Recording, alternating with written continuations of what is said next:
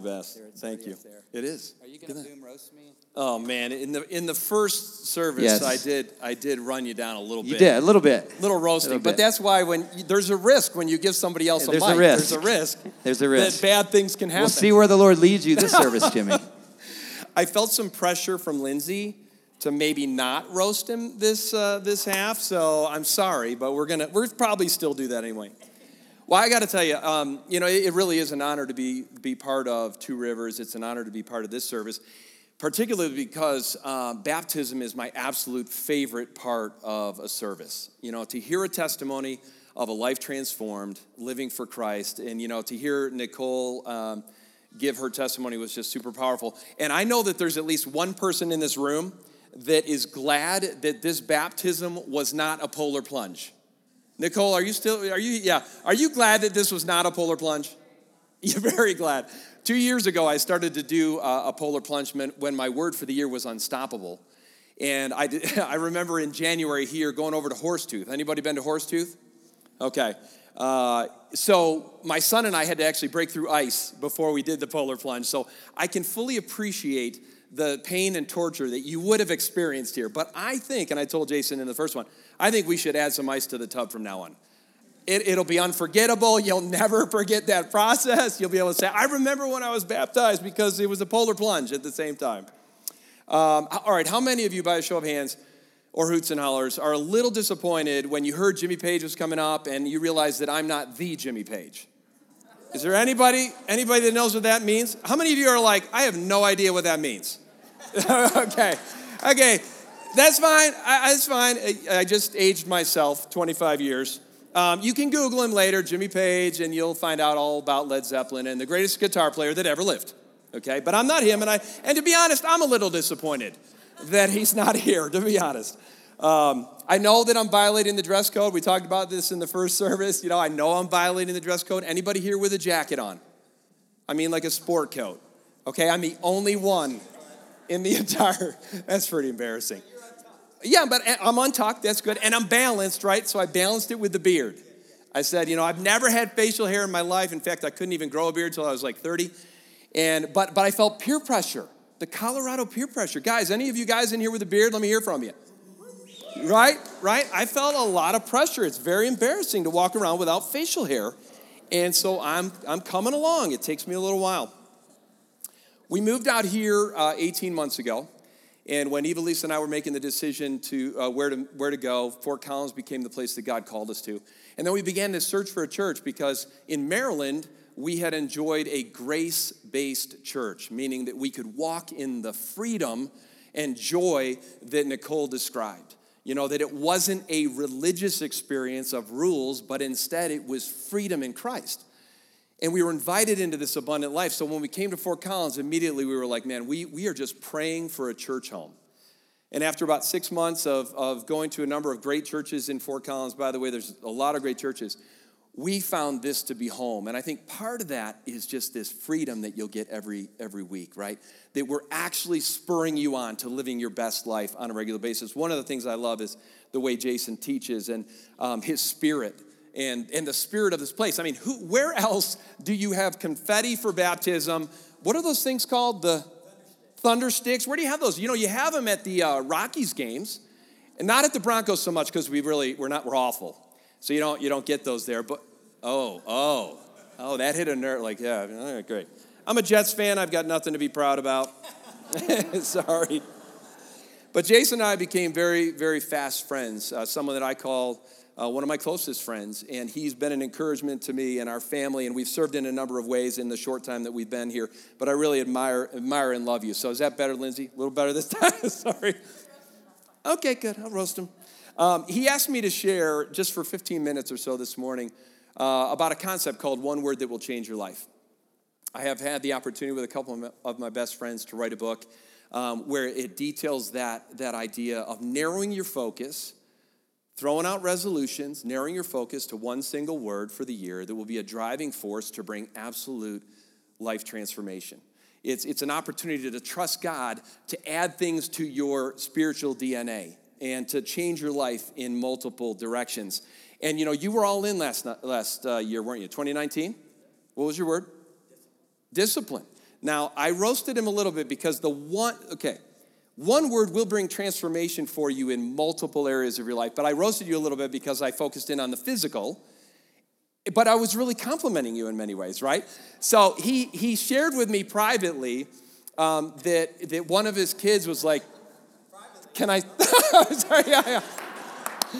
I have trouble with public private. I just, you know, he shared with me privately and said, Don't ever share this until you're up in front of the whole church. And he said, one of my kids said, Hey dad, you know, you're you're getting a little older and you know you're you're getting a little, a little, you know. And I said, What, dad bod? And he goes, Yeah, that kind of that kind of is what they were describing. You know what a dad bod is, right? Okay, just picture that real quick. That's the before Jason. And now the after Jason with discipline, he's applied discipline. He's a CrossFitter, a diehard CrossFitter. And now he's like beast mode. You know, it's like who in America has a pastor that we can say, dude, the dude's beast mode. So I thought what we could do is on the count of three, we're gonna yell beast mode to our pastor. You ready for that? One, two, three, beast mode. All right, I like that better than, okay, beast mode. I'm fixing some things as we go. Uh, about seven years ago, I had an opportunity to go for a bike ride. Now, I'm a cyclist, uh, and in the rolling hills of Maryland, we had a group in our neighborhood, a lot of great friends that would go. And this one particular day, we had an opportunity to bring some of the boys. Jake's here, uh, who's my middle son, and his younger brother, John, decided to go. Now, John at the time was only 12 years old. So he was a, a bit littler than everybody else. All the rest of us are fully grown. And he had a little, a smaller bike, but it was a road bike. And I said, John, you know, you should come. Uh, Steve Erlemeyer, who's my best friend in Maryland, said, hey, um, it's going to be an easy 20. An easy 20. So I convinced John to go, and about the 25 mile mark, he said, uh, you know, I could tell he was looking at me with some concern because I had convinced him to go because I knew he could do 20. But when we got to 25 and we're as far out as you can imagine, I'm thinking this is going to be a long, long day. And I saw the look in his eyes like, I trusted you, Dad. You know, we're 25 miles out and we're a long way from home. And I remember looking down at my bike, and you know, there's two things that you want to bring on every bike ride. Any cyclists here? What do you need? Water, that'd be helpful. And food, right? So you need food and water. Pretty simple. And we were out of both of those at the 20 mile mark because we had planned for 20 miles. So here we are at 25, and I can see the desperation forming in John's eyes. And, and I said, Look, we'll, we'll be all right. Let's do this. Let's get in a slipstream. We'll, we'll follow one bike to the next to the next. We'll put you near the back. We'll save energy. I'll stay behind you to make sure that we don't lose you off the back of the line. And we'll conserve energy until we get home. So he's like, good, that's a good plan. So we start to do that. And we're motoring along. And I remember coming up to a, a um, coming up a hill and we're rolling. And I'm the last one in line, but I remember I'm delirious at this point. We're at the 40 mile mark. We've been out of fuel, we've been out of water. Do you feel the desperation right now? It's like being in Masonville. Anybody know where Masonville is? It's like being in the middle of, and, and that happened to me. We're completely bonked in Masonville. Another story. But it's like being there. And I remember thinking, I'm delirious, I'm exhausted. Anybody have low glycemic index? You, you have low sugar levels? What happens when you have low sugar levels? You get, you get jittery, don't you? You lose focus. And I lost focus just in that moment when we came upon a stop sign and I lost focus and everyone else is braking. I'm 18 inches off of John's wheel in front of me and I don't realize everyone's slowing down. So in that moment, I, I realize this is happening, and my wheel starts to come up on the side of John's wheel, and I'm thinking this is going to end badly because if you rub wheels on bikes, somebody's going down. Now, in my mind, I have a choice, right? Do I let John go down or do I take one for the family? You know, and I'm seriously weighing my options at this point, you know? And then I'm like, no, I cannot, after, at this point, I cannot let him fall. And I remember scraping against the wheel, pulling away from him, crashing to the ground, skidding across the, the, the pavement, into a ditch, all the way down, rolling down. Everyone else has stopped at the stop sign, and I've disappeared. And they're looking back and they're like, hey, where's your dad? Where's Jimmy? I'm completely disappeared down the embankment. I didn't find out till later that I uh, landed in a, in a patch of poison ivy, which added, right, you're feeling my pain right now, aren't you? Anybody ever had poison ivy? Listen, you don't want to get it. One thing I discovered is the pages are relatively allergic to poison ivy. And I spent the next three months on steroids trying to get rid of that stuff, ballooning up to about 225. It's fine. It's fine. It was worth it. But what, in that moment, and the lesson I learned was When you lose focus when you're cycling, it can end in a lot of physical suffering. That momentary loss of focus. But in a life, if you lose focus in life on the things that matter most, on your mission, on who you're becoming in Christ, on why you're here, if you lose focus on that, on who you're becoming, the damage can be much greater than just falling off a bike. What I discovered in that moment was that focus drives impact. And with a lack of focus, you can really miss out on the life that God has planned for you. You don't live the abundant life by chance. It doesn't just happen to you. You live the abundant life by choice. And most of us, and I, I, think this is true in this room, most of us have probably never been busier. We've never been more distracted, whether it's through technology or the, the worries of life. We've never been more anxious, and some of us depressed. We've never had more worries than ever before. So today I'm going to share with you this simple concept of narrowing the focus for greater life change. And I know that if you pick a word for 2020 and you drive all aspects of your life through what God might want to do in you and through you this year, that you will enjoy a life of real transformation, of meaning, of mission. You'll be able to live your best life. So, I'm going to tell you some stories from my family, and I'm going to walk you through the process. Hopefully, in the end, you'll be closer to selecting your one word for the year. And if you're a college student, you can join us on Sunday at our house. We're going to be going through the one word process, let you select your word for the year uh, as we host a lunch for you as well. But hopefully, by the end of today, you'll be further along the line of being able to select your word for the year. So, back in 2013, my word for the year was connect. And I remember in those uh, moments, I was like, I want to connect more relationally with my kids. I want to have better connections with my friendships. I want to pay attention to those things in a different way. And in that moment, my son Jake came up and he said, Dad, I've got the next thing for us. I've got the next best adventure. And I said, What is it? He goes, We're going to compete together in obstacle course racing. And I'm like, Great, what, what is it? He goes, I've been doing some research, and Spartan is the best obstacle course race out there. It's timed, it's competitive, and it's something we can do together. So I think, hey, this is an opportunity to connect with Jake in a, in a significant way, to form some memories. So we start training together, and we decide we're gonna train together as much as possible. We're gonna race together, and we're gonna finish together. So we begin this race, and this race is anywhere. They don't tell you how long the race is gonna be, they just say it's gonna be between 8 and 12 miles. Isn't that wonderful? So we go into this race, and we're, we're about nine miles in, and now I'm starting to have that same sensation of when we were on the bike with John. And I remember in that moment, we come upon this one obstacle called the Bucket Brigade. Now, the Bucket Brigade is the most grueling part of the, of the race because you have to fill a Home Depot style bucket with as much crushed stone as you can, which weighs about 80 or 90 pounds when you get it to the level. And then you need to carry that up, up the hill about 100 yards, across the hill 50 yards, and then back down. And then you get the, the great pleasure of being able to dump that stone right back where you found it. Now, when I came up on it, I'm like, that's the definition of suffering to me. Is there a spot where I can do the burpee penalties? Anybody know what a burpee is? Anybody want to volunteer to, no, to anybody want to volunteer to show us 30 burpees? Because the penalty for not for not finishing one of the obstacles is 30 burpees. And they said, listen, in order to, to finish the race, you can't do burpees. You have to do this obstacle. So I think, uh, you know, I welled up with tears, and she, the race attendant noticed that I was suffering in this moment. She said, But if you have to, you'd be the only one today, but you could do them over here. I'm like, There's only 10,000 racers, and I'm going to be the only one that does burpees. At this point, Jake's up the mountain. He's already figured I'm going to do the burpees, and we'll meet at the bottom.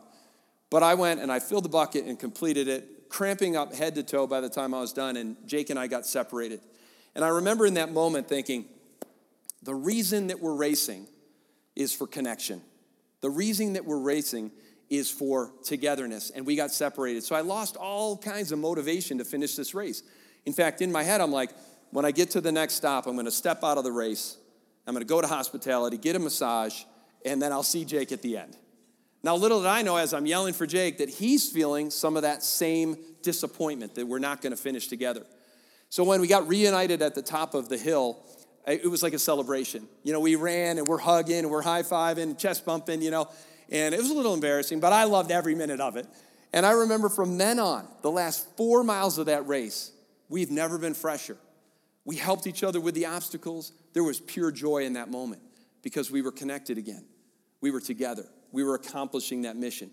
That was the power in that moment of one word in our lives. And this is a picture of this. This is Jake crossing the finish line with me lagging a little, little bit behind.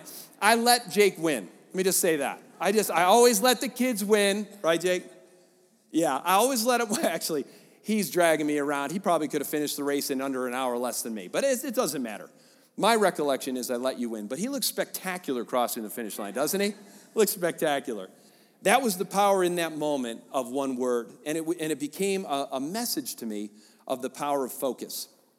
So let me go through the process with you. I'll tell you a couple more stories, and then hopefully by the end you'll select your word. We do have some books out, out back, and all the proceeds from that will go to Two Rivers as well. So if you want to support the church and, and, and become your best in 2020, that's an opportunity to do it. It's three steps look in, look up, and look out. We made it super simple so that, um, so that anybody can grasp hold of this. The first step is to look in. It's this idea of unplugging from the busyness and the noise and the distractions of life long enough to say, what do I need most? What's in my way from becoming my very, very best? What's got to go?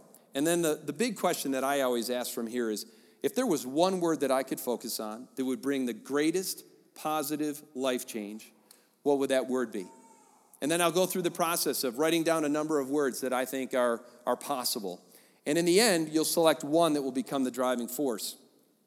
I remember back in 2013, uh, my oldest son, Jimmy, was going to Liberty University. So he was a, a freshman at, at, Liberty, and he was deciding whether or not he would try out for the lacrosse team. He was a good high school lacrosse player, had some fear and anxiety about going out for the team.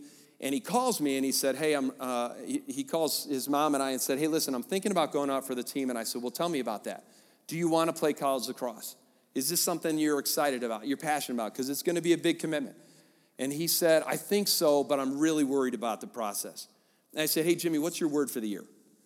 And Jimmy says, My word is boom. And I said, Boom? I said, Well, what does boom mean to you? And he says, Boom means breakthrough, that this is going to be the year that I'm going to go for it, regardless of the fear, regardless of the anxiety, regardless of me worrying about what could or couldn't happen. I'm going to go for it. And then we all kind of chuckle on the phone, like, huh, there might be a message in here for whether or not you should go for the team. And he decided in that moment, of course, to go for it. And we were so excited. His mom and I were praying. We're like, man, this would be so great for Jimmy if he could make the team. We knew it was going to be a, a dogfight in order to make it. And uh, he'd call us every night saying, man, I'm so focused. You know, God's blessing me on the field. I'm, I'm scoring. I'm, I, you know, I've never played this good. And we were so glad that God was answering our prayers, specific prayers in that moment. And this is a picture of him making the team. He's number three on the right, and that's the rest of his team. We did the one word pro, uh, program with them as well to give them the focus they needed for the year. But what I love about this story is this in that moment, I got to refer to him to his one word for the year, what God might be trying to develop inside of him that can change the way he acts, the things that he's willing to do. And then, of course, we were blessed to have him make the team. And fast forward two years later, same son, he, he calls his mom and I on the phone and said, Hey, I'm really struggling with my business classes. In fact, he's like, I hate business. Now, true confession, as a dad, I had kind of shepherded him into a business major because he was really good in art and drawing and design. And, and so we talked about whether or not you could monetize what you're passionate about, you know, the, the fatherly thing. Right now, I'm like, you're, you're all like, you're a horrible father. True, true. But he calls and he says, I'm miserable. I'm, I'm miserable in my classes. And I could feel in that moment, I'm like, let me speak some life into his life. I said, Jimmy, what's your word for the year? Same scenario. He goes, Dad, my word is zeal. And I said, Well, what does zeal mean? And he kind of hemmed and hawed a little bit. I said, Zeal means that you have a passionate pursuit for something you are made to do. I said, I think you should change your major. And um, I, he, he, I could hear an audible sigh of relief on the other end of the phone, and we talked a little bit more, and he hangs up. And literally five or six minutes later, his, uh, his mom and I get an email that says, Your son has changed his major from business to art and graphic design. And the rest of that story is here we are now, six, seven years later, and here he is operating in his career with a sense of fulfillment and passion about what he's doing. You know, we don't always get it right, but what I love about the simplicity of the word is if you're attuned to what God is doing in someone else's life, you can really speak life and encouragement into them. You can partner with them along the way. Uh, my daughter Grace is the only one that's here with us full time, and we're so thankful and blessed by that. I, I don't want to let her leave the house. She's a, she's a junior. We kind of want her to homeschool for college so that she can stay with us. Is that a good idea? Probably, everyone's like, that's not good. That's dysfunctional. That's fine. That's fine. We love her that much. When we were coming from Maryland to Colorado, we knew it was going to be a big transition for her in particular because you're a high school student going from a school with 100 kids in your class to Fossil Ridge, which is seven or 800 kids in a class. Totally different environment. We knew that. And her word for the year last year was positive. We knew that in that process, she was going to have some ups and downs, that she was going to face with, be faced with challenges that, that we were going to have to overcome together. And during that year, we would constantly remind her to be positive, to see the bright side. And she's a bright sider usually anyway. And I remember during the year thinking to myself, how can I come alongside Grace in a meaningful way to feed into her word of being positive? So I decided to do this. I decided to write her notes uh, on little post-it notes, and um, and oh yeah, she loves the original Pancake House. Anybody like original Pancake House? No. Hmm. Well, you're going to have to try it now. Bacon, pancakes, chocolate chips. What's better than that? But I remember thinking, how can I come alongside her? So day after day, when I would travel or I would leave, I would leave a, a post-it note on her mirror to encourage her for who she is and the value that she has, and speak to the heart of grace in such a way that would encourage her to be positive regardless of the circumstances that she faced. And it was an incredibly powerful word. Um, and that's part of this process when you know what your word is and what you know the words are of others is you get to spur them on to see what God wants to do in their life. So that's looking in. How about looking up? Looking up is this uh, idea of being quiet enough to hear the voice of God. And this becomes a discipline, right? Where you can unplug from the word, uh, from the world, and plug into what God might have for you for that year. And all three of us come from a, a, Jesus perspective on this book that, that we believe God has plans for us. We believe that God still speaks to us. And we believe that He has a great plan that's unfolding, and we just need to discover it. So we ask these questions What needs to be done in me? God, what do you want to do in me to change my character, to change my DNA in some substantial way so that I can be a blessing to others, right? Because a life well lived is not for you a life well lived is lived for the glory of God and the good of others.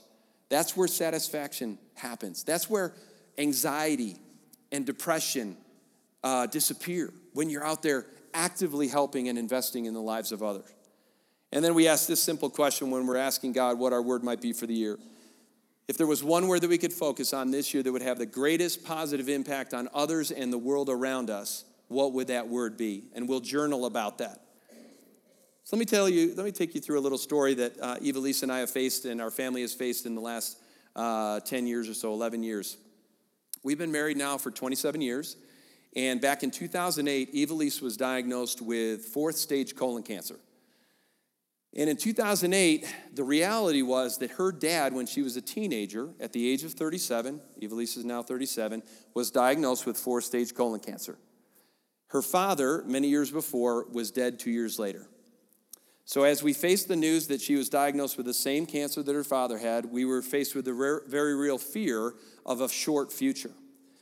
And that began our quest to, uh, to find healing and find help and find health.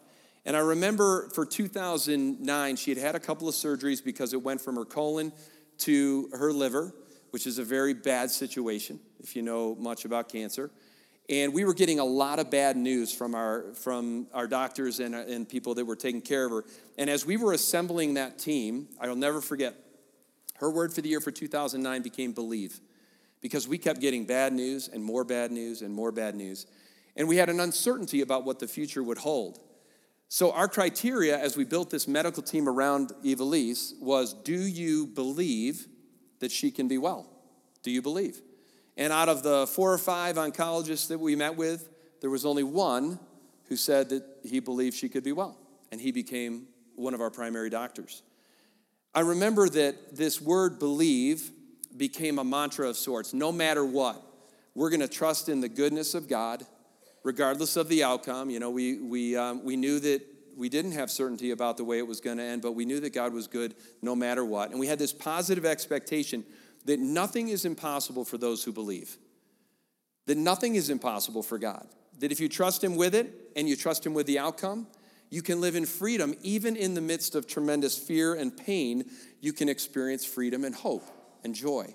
And that's what we began to experience. Now, here we are 11 years later. Evelise is completely cancer free by the grace of God. And we've got a really, really big story to tell, partly because of what God did for her in that moment. And by the way, it doesn't always end that way, right? Some of us in this room have probably lost people to cancer or other disease. But we have a really big story to tell. And out of that came an organization called Believe Big, which is helping patients and their families find their pathway to healing. And it's bridging the gap between conventional treatment and complementary care and we're having a lot of success. We get a lot of wins and, and some losses along the way, but along the way, we get to introduce people to real he- healing, permanent healing through faith in Christ.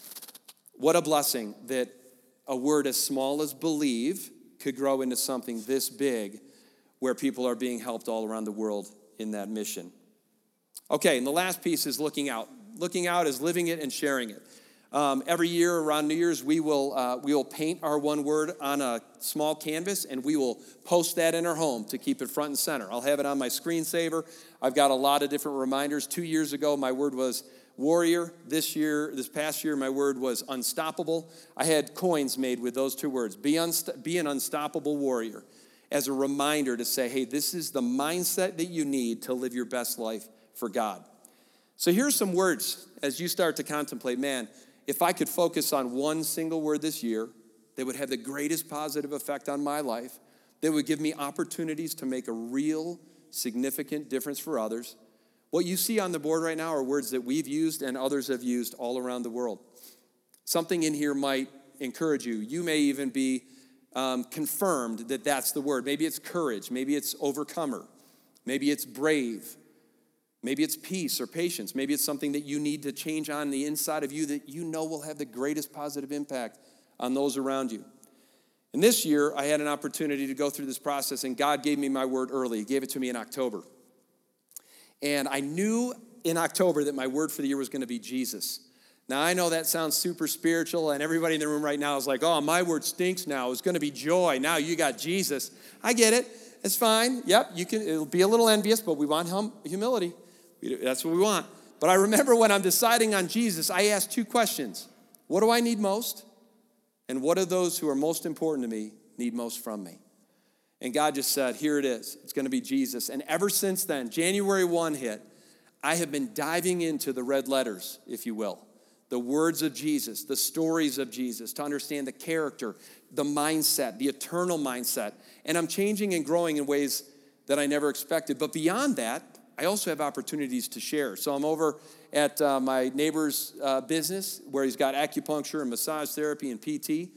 And I'm in there for an acupuncture treatment and we're talking about one word. And he said, Hey, what's your word for the year? I said, I said, look, I'm not going to be able to continue this relationship until you pick a word for the year. And he goes, Oh, I already got my word. We already did it as a family. And I said, All right, great. So we got in this conversation about the word Jesus. And I was able to share the truth and the love and the joy and the freedom of what Jesus brings just because I had the focus this year on that word. So let me show you a couple examples of what this looks like. This is a school. Actually, we launched this in school districts all around the country. This one's in Texas. I love this one because they let the kids, these are fourth graders, pull the ceiling tiles out, paint their words on it, and then put them back in the ceiling. So every time, all the kids are like, Oh, did you see my word? They're, they're touring people through the school with this positive expectation and faith, positive expectation about what their year is going to be.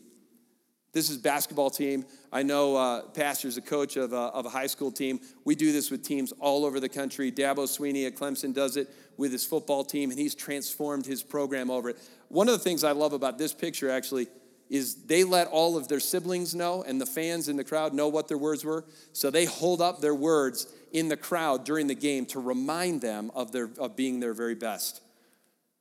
This is the One Word for Kids book. we we made it now in bite size. So if you've got little ones or you've got grandkids, this is a great opportunity to help them understand how to focus for the year for their best year ever.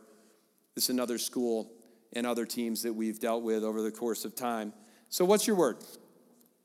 What's your word? I hope you're encouraged this morning to really dive into this idea about narrowing the focus, right? Getting to a place where you can narrow the focus for the greatest possible life change, the greatest possible opportunity to impact those around you, and to glorify God in the process. If you do, I believe that you're going to live with a greater sense of purpose and mission and meaning than you probably ever have before. It's done that for me, it's done that for our family and countless others for the last 21 years. I know it will make a difference. So you've got one week.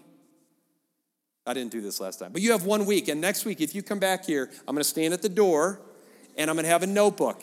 And I'm going to ask you, all right, what's your word? What's your word? And I'm going to meet everybody. Okay, that's what we're going to do. We're not going to do that, are we? But, but we should do it. But I'll give you a week to dive into this. And if you come over for, uh, for the college lunch, you'll have an opportunity to spend more time doing it. But what's your word? Let's go live and truly make the greatest positive difference that we can for Christ. Amen? Let's pray. Father, we thank you for an opportunity to be encouraged uh, by the simplicity of focus and by the truth that you are at work within each one of us in powerful ways. Lord, we want our lives to glorify you and to be spent for the greatest good of others.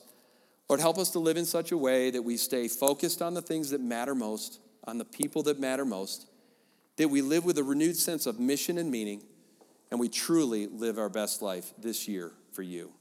In Jesus' name, amen.